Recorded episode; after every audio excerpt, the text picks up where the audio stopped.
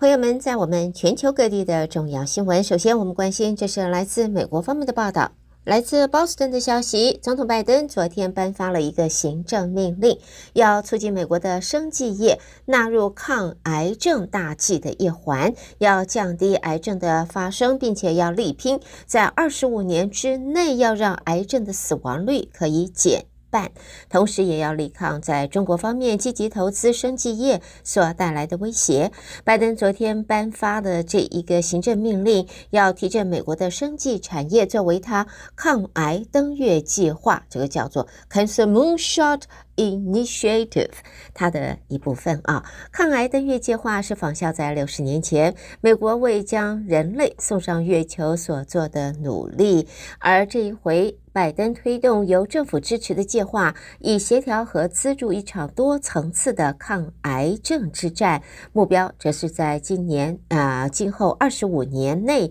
把癌症的死亡率可以减半。而拜登在专注于抗癌的同时，NASA 美国国家航空暨太空总署也再一次的设法要重新回到月球。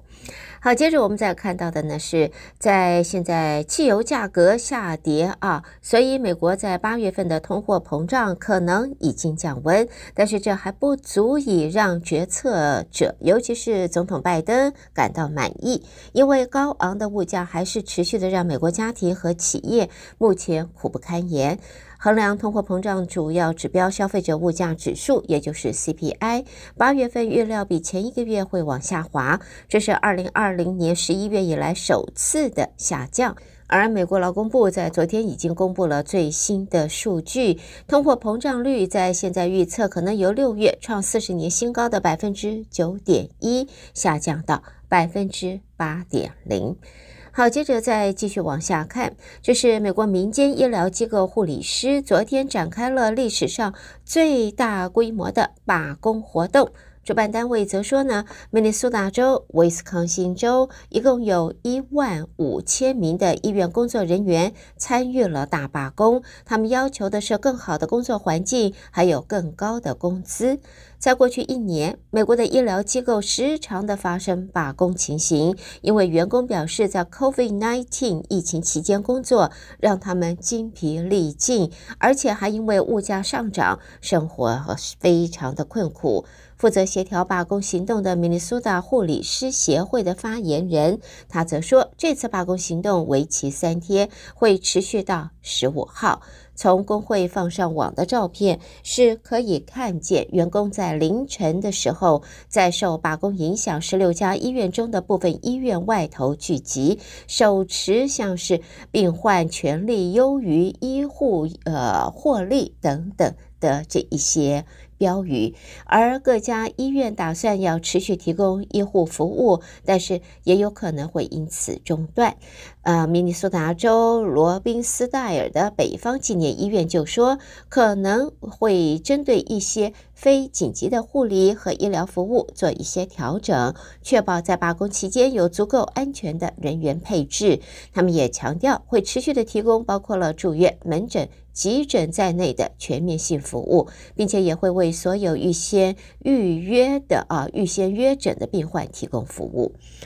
好，另外呢，再看来自俄勒冈州的报道，在现在俄勒冈州的一场大规模的野火就在昨天彻底的失控了，也迫使在当地的居民要连忙的逃难，甚至危及到附近的城镇，还有数以千计的住家。这是美国西部在今年酷夏发生的最新一起的大火。好，接着在美国国内方面的新闻之外，我们来看美国和国际其他方面的互动。先看到国务卿布林肯和商务部长雷蒙多目前呢正在墨西哥访问，而美国方面在昨天也借这个机会邀请墨西哥加入一项规模达到数十亿美元的半导体制造促进计划，也和中国竞争。好，接着我们再看到呢，旧金山的媒体则在昨天引述消息人士的话说，Google 的母公司 Alphabet，它正在考虑要把旗下的 Pixel 手机的部分生产转移到印度。这项考量主要是因为中国为了阻止 COVID-19 疫情，封锁了上海等相关城市，导致供应链的中断，还有在中国当局和美国紧张关系的升高。Alphabet 已经征求印度的制造商，打算要生产五十万到一百万只 Pixel 的智慧型手机。对此，Alphabet 目前还没有回应在媒体方面的评论。接着呢，也看到美国联邦传播委员会 FCC 的专员在昨天也说，FCC 决定不会提供美国太空探索科技公司 SpaceX 八亿八千五百五十万美元的。偏远地区宽频补助恐怕会让中国的卫星网络提供商取得竞争的优势。好的，最后我们来看，还是马斯克啊，这知情的消息人士说，推特公司大多数股东呃股东已经投下赞成票，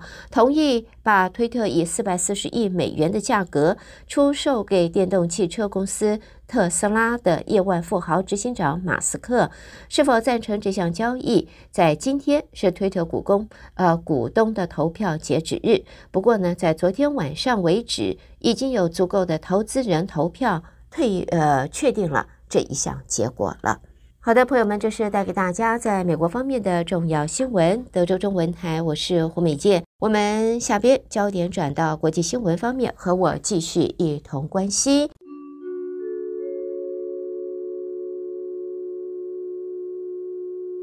在我们国际方面的新闻，第一个呢，我们还是关心一下在英国方面吧。伦敦方面的报道，英王查尔斯三世在十号登基了，而昨天是他首度的在英国的国会发表演说，他重申要维护宪政原则。而在英国会方面则说呢，保卫自由是英国君主立宪制重要精神，也相信查尔斯三世将会一如女王，勇于承担。而在英国，现在也看到了英国官方的数据在今天公布，经过夏季的回降之后，英国的失业率目前停留在接近五十年的低点了。可是呢，通货膨胀飙高，还是会对薪资形成相当的压缩。英国国家统计局的声明说，到七月底的三个月期间，失业率在英国下降了百分之三点六，接近五十年的低点。而英国女王伊丽莎白二世驾崩，土耳其康乃馨的需求也因为英国进入了哀悼期，还有女王国葬而暴增了百分之九十。业者除了现在要加班，还要临时雇人来满足订单之外，也舍弃了卡车，这会儿改用空运花朵，第二天就可以送到顾客的手上。伊丽莎白二世八号在苏格兰的巴尔莫勒尔堡辞世，那么灵柩十四号起会放在国会大厦西敏宫，供大众瞻仰四天。国葬是在十九号上午十一点会在西敏寺举行，而英国政府官员政府也宣布。国葬当天是公共假日，在女王辞世，现在康乃馨的需求是往上是飙升到天 sky high 啊，天高了，所以呢，花农现在积极加班了。接着我们来看的是在欧盟方面，因为各界在忧心 COVID-19 冬季疫情再起之际，欧盟的药物监管机构在昨天核准了一款疫苗，是专门针对高传染力的 Omicron 亚型变异株 BA.4 和 BA.5，这款由辉呃，Pfizer 和德国生技公司 BioNTech 研发的双价疫苗，也是第一款获得二十七国组成的欧盟核准的类似疫苗。这款疫苗也可以对抗 COVID-19 原始病毒株。而十一天前，欧盟药品管理局才刚刚核准 Pfizer 和 Moderna 的 BA.1 的这一个疫苗。欧洲国家无不期盼新一代疫苗可以获得核准，在下半年疫情卷土重来之际，那么展开追加剂的施打行动。好，借这一个新闻，也提醒朋友们，在我们美国，在我们休斯顿这一个呃专门对抗 B A. dot four 和 five 以及原始病毒株的疫苗，在上个礼拜就已经开始在全休斯顿全市啊推广接种，十二岁以上的民众都可以接种，和你前期疫苗接种时间最少相隔两个月。那么在呃美福药局现在已经展开对这个疫苗的服务接种服务，不需要预约啊，希望大家特别的注意。好，下边我们的新闻看到的是日本。在日本的防卫大臣，就是并田敬一，在今天说，他将启程访问美国，并且和美国的国防部长奥斯汀举行首度的面对面会谈。基于中国强化对台湾施加压力，为了要维持台湾海峡和平和稳定，他表示希望能够确认日本和美国的紧密合作。好，另外，联合国缅甸调查小组的负责人也在昨天说，在社区媒体巨擘脸书已经交付了数百万件可能支持战争罪和种族灭绝呃的指控的发文。缅甸因为二零一七年军事镇压洛辛亚人，导致超过七十三万人逃往邻国孟加拉，现在面临国际法院有关种族灭绝方面的指控。接着呢，在俄罗斯方面的报道看到呢，乌克兰的军队反攻现在告捷。俄罗斯国防部公布的地图显示，俄军几乎已经撤离，呃，彻底的放弃乌克兰东北的哈尔科夫州。最新的军事情报也说，俄国名声最响亮的装甲部队之一啊，近卫第一战车军团现在撤离了哈尔科夫。而对于天然气的供应呢，现在看到俄罗斯已经断供天然气，以此回击欧美制裁，它侵略乌克兰。欧洲从钢铁到卫生纸等少有产业不受能源危机的冲击，现在业者也在忧心工厂关门之后再难重新开启。欧洲现在有去工业化的危机了，从钢铝到汽车、玻璃。陶瓷、糖，一直到卫生纸的制造商，现在都不能免于能源冲击。所以呢，现在分析师和企业高层们认为，工厂关闭之后再重开机会不大，势必会危及数千个职场的岗位。接着呢，我们把新闻转到日本。最后，我们看到的就是日本的媒体报道：日本的奈良市政府说，日本国内最高龄的男性上田干藏已经在九月九号去世，享松寿一百一十二岁。上田生前并没有罹患重大疾病，多数时间他都在照顾设施里边伸展身体。或者唱歌，他在九月九号高龄离世，死因在现在并不公开。带给大家，这是来自国际方面的重要新闻。朋友们收听的是德州中文台，我是胡美健。在美国和国际新闻之后，让我们在这和我一同关心，带给朋友们来自这是两岸方面的重要报道。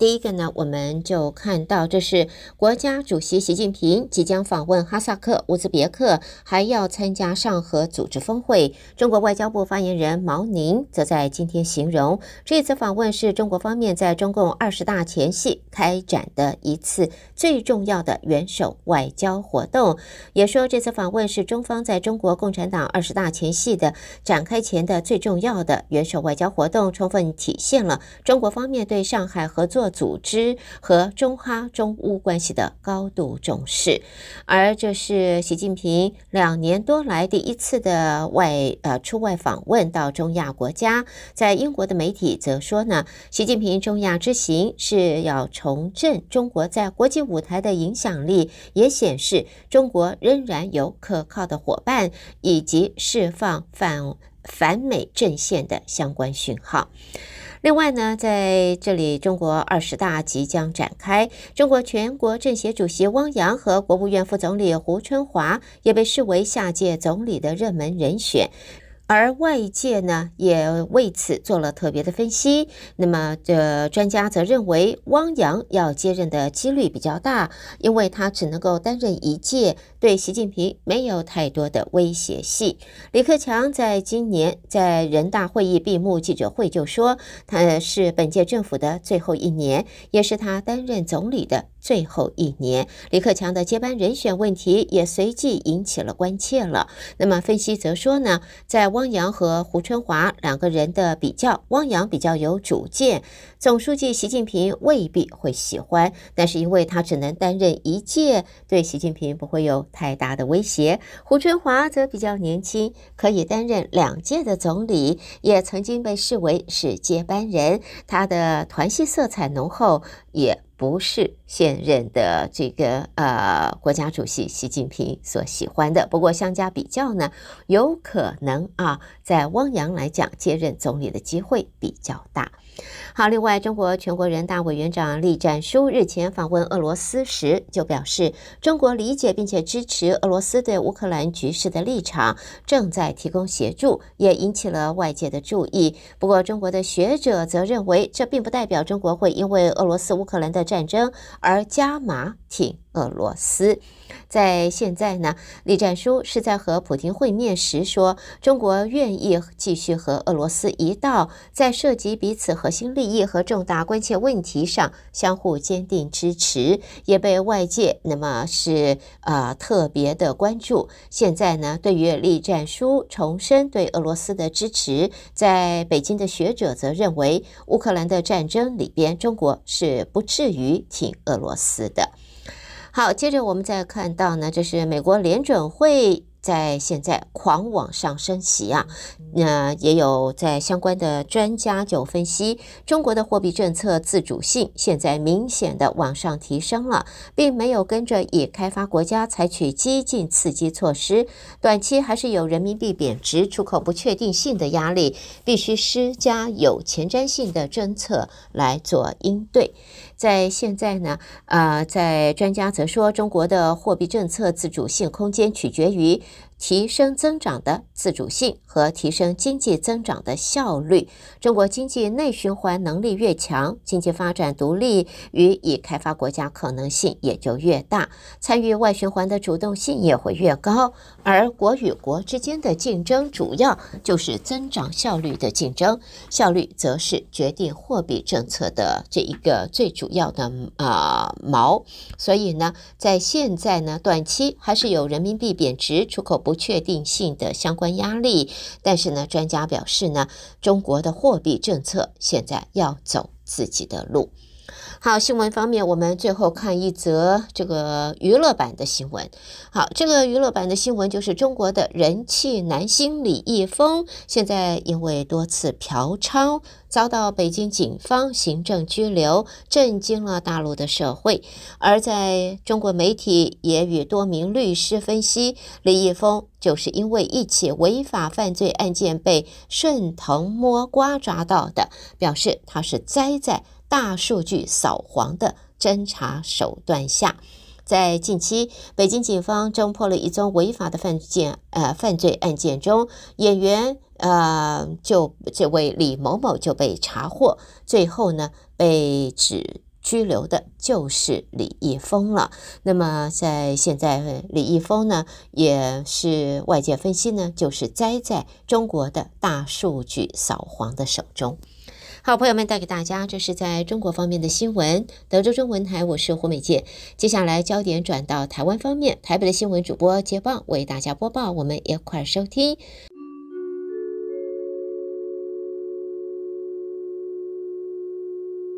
德州中文台的听众朋友们，大家早安，我是李自立。台湾方面讯息，今天首先报道的是，针对驻台北立陶宛经贸代表处开设的进度，外交部今天表示。立国首任驻台代表卢百利已经在九月初抵台，并在十二号向外交部申请核发外交官员证。因此，立陶宛政府在卢百利代表本人抵达台湾旅行之后，其驻台机构基本上已经视为开始运作。外交部欧洲司司长陈立国说：“九月十二日已经向外交部提出申请核发外交官员证。”立陶宛政府在卢百利代表本人抵达台湾履新之后，其驻台机构基本上已视为开始运作。至于后续是否会有揭牌等公开仪式，根据外交部的了解，可能要等到相关筹备工作告一段落之后，才会进一步的公开讯息。蔡英文总统今天出席中兴大学南投校区循环经济学院的揭牌，总统表示，二零五零近零碳排是全球，同时也是台湾的目标。新大循环经济学院就是为了培育更多近零人才，加速政策的推动，打造近零碳排国家队，相信将能够成为产学合作的最佳典范。总统说：“那么循环经济研究学院的设立，就是为了培育更多全方位的近零的人才，一起来加速落实近零转型。那么中兴大学是第一所在台湾第一所成立循环经济研究学院的大学。我相信，透过中兴大学成立循环经济学院，再结合产业界共同投入资源、技术，共同来打造近零碳排的国家队，会是我们产学合作的最佳典范。国内今天新增四万六千七百九十五例 COVID-19 本土病例，单日确诊数创下这一波疫情以来的新高。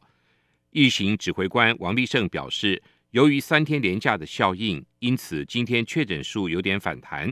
这在指挥中心的预测之内。目前仍然推估疫情的高峰会落在九月中下旬。指挥中心也正在同步的进行边境的解封相关规划。王必胜说：“那在同一个时间，我们也没有停下脚步，我们会已经在做这个边境解封的相关的这个规划。那我们讨论了，包括就是说。”机场筛检取消之后的替代方案啊，还有这个未来入境总量的管制的数量，那自主防疫的这个调整，还有这个免签全面的这个恢复，哈，跟我们互惠的国家全面恢复。另外，旅行团的开放，还有入境居检的方式，我们就这些面向已经展开这个积极的在讨论当中。王必胜昨天表示，考虑让五十岁以下健康族群施打第四剂或次世代疫苗。王必胜今天表示，将安排十八到四十九岁的族群在第三阶段接种次世代疫苗，不会等到年底。本土疫情持续升温，不少民众重复感染。疫情指挥中心医疗应变组副组长罗一军今天再次说明重复感染的定义，并且提醒民众，只要快筛阳性，经过医师判定，就可以确诊为重复感染，不需要到诊所或者医院进行 PCR 筛检。台北市长的选战在先挡疫苗的争议旧案，民进党立委林楚英今天强调，德国议员当初已经证实是中国在卡疫苗，国民党却表示是台湾政府在阻挡，为了选举不择手段。林楚英说：“中国一方面卡我们的 BNT 疫苗，你不说，而另外一方面，你们又透过各种管道要买中国科兴的无效疫苗。”想想看，当时如果没有 CDC，没有政府一起抗中国保台湾，今天我们是不是也在国民党以及中国的联手之下，我们都一起施打了无效的科兴疫苗呢？国民党立委曾明宗则预告，已经掌握行政高官党疫苗的相关资料，两天之后就会公布。曾明宗说：“行政院建感出来澄清，我们正在收集资料。”没有掌握资料，到时候我们就公开给你。哪个政府高官正式在场？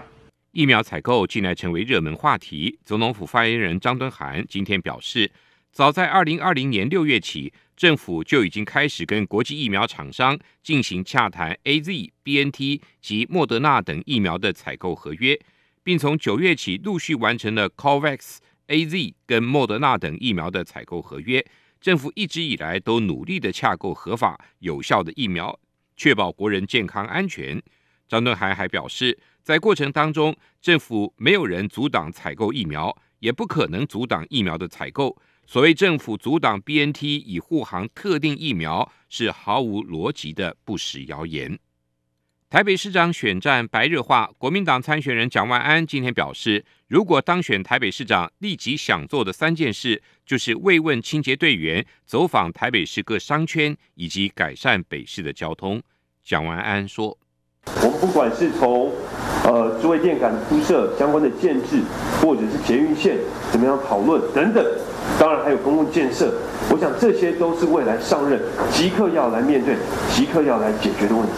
无党籍的台北市长参选人黄珊珊则表示，他会优先推动首都计划双轴线、城市再生未来宅以及智慧城市。他说。还有非常多的公公办度跟台北市重要的事情真的非常多，所以每一天都想不完。我们有十二个证件嘛，所以应该不止三件事。民进党台北市长参选人陈时中则表示，他上任之后首要做的事就是检讨市政计划及预算的编列。陈时中说。那不过，我如果要做第一件事情，要立刻检讨整个市政的计划跟预算的编列，立刻开始工作。再来关心桃园市长的选战，民进党桃园市长参选人郑运鹏今天抛出了长者四季春的政见，全方位打造长照服务，希望让桃园成为长辈最幸福的直辖市。郑运鹏说。所以今天的四季春哦，那也给所有的长辈们，在他们重阳的这个季节里面，可以得到更多的照顾，对下一任的郑市长有更多的期待。而民众党桃园市长参选人赖香林则提出了托育政策，包括增加公托的数量和补助临托的费用。而国民党的桃园市长参选人张善政则针对研究计划保密条款指出，若郑运鹏不相信，可以用立委的职权来调阅农委会的文件。看到底有没有？张善政说：“就是说，为什么不出来讲清楚？因为我有保密条款的限制。那他不相信有保密条款的话，刚才我已经讲了，说请他用立法委员的职权调阅农委会的文件，把这份文件就是合约文件调出来看看到底有没有保密条款。这个出来一翻两瞪眼，非常清楚。”外贸协会今天宣布，随着国境逐渐解封。二零二三年台北国际自行车展将强势回归。贸协董事长黄志芳透露，目前报名的规模已经达到两千七百多个摊位，回到二零一九年疫情之前的八成五。期盼后续边境持续的松绑，让明年的展览能够找回疫情之前的盛况。黄志芳说。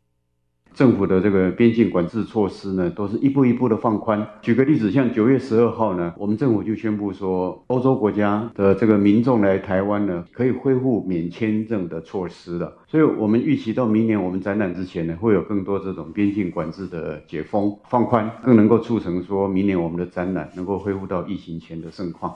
复兴国产杂粮，全国教师工会总联合会成立了食农学堂。这个学年度已经有超过八百位的教师加入，全教总今年举办开学仪式，并且欢迎更多老师索取教学种子盒，带领学生为台湾种下粮食安全的希望。全教总理事长侯俊良说：“我们现在的一个八百多位的老师里面，从幼儿园一直到大专都有。”哦，那另外我们再结合我们的一个农友，再包括我们本身有这样的一个啊辅师的一个小组，到现场去指导我们所有的老师，在学校里面利用学校的一个空间哦，如果没有空间，透过盆栽的方式，其实都可以来克服这样的一个栽种的一个问题。教育部国教署署长彭富源也表示，国教署近年和全教总合作举办净土青农教师增能研习，邀请农友们分享务农的心路历程。和专业知识，以及由学校老师分享如何发挥创意设计食农教育的课程。以上就是我们今天提供给您的台湾方面讯息。我们把现场还给主持人，明天再会。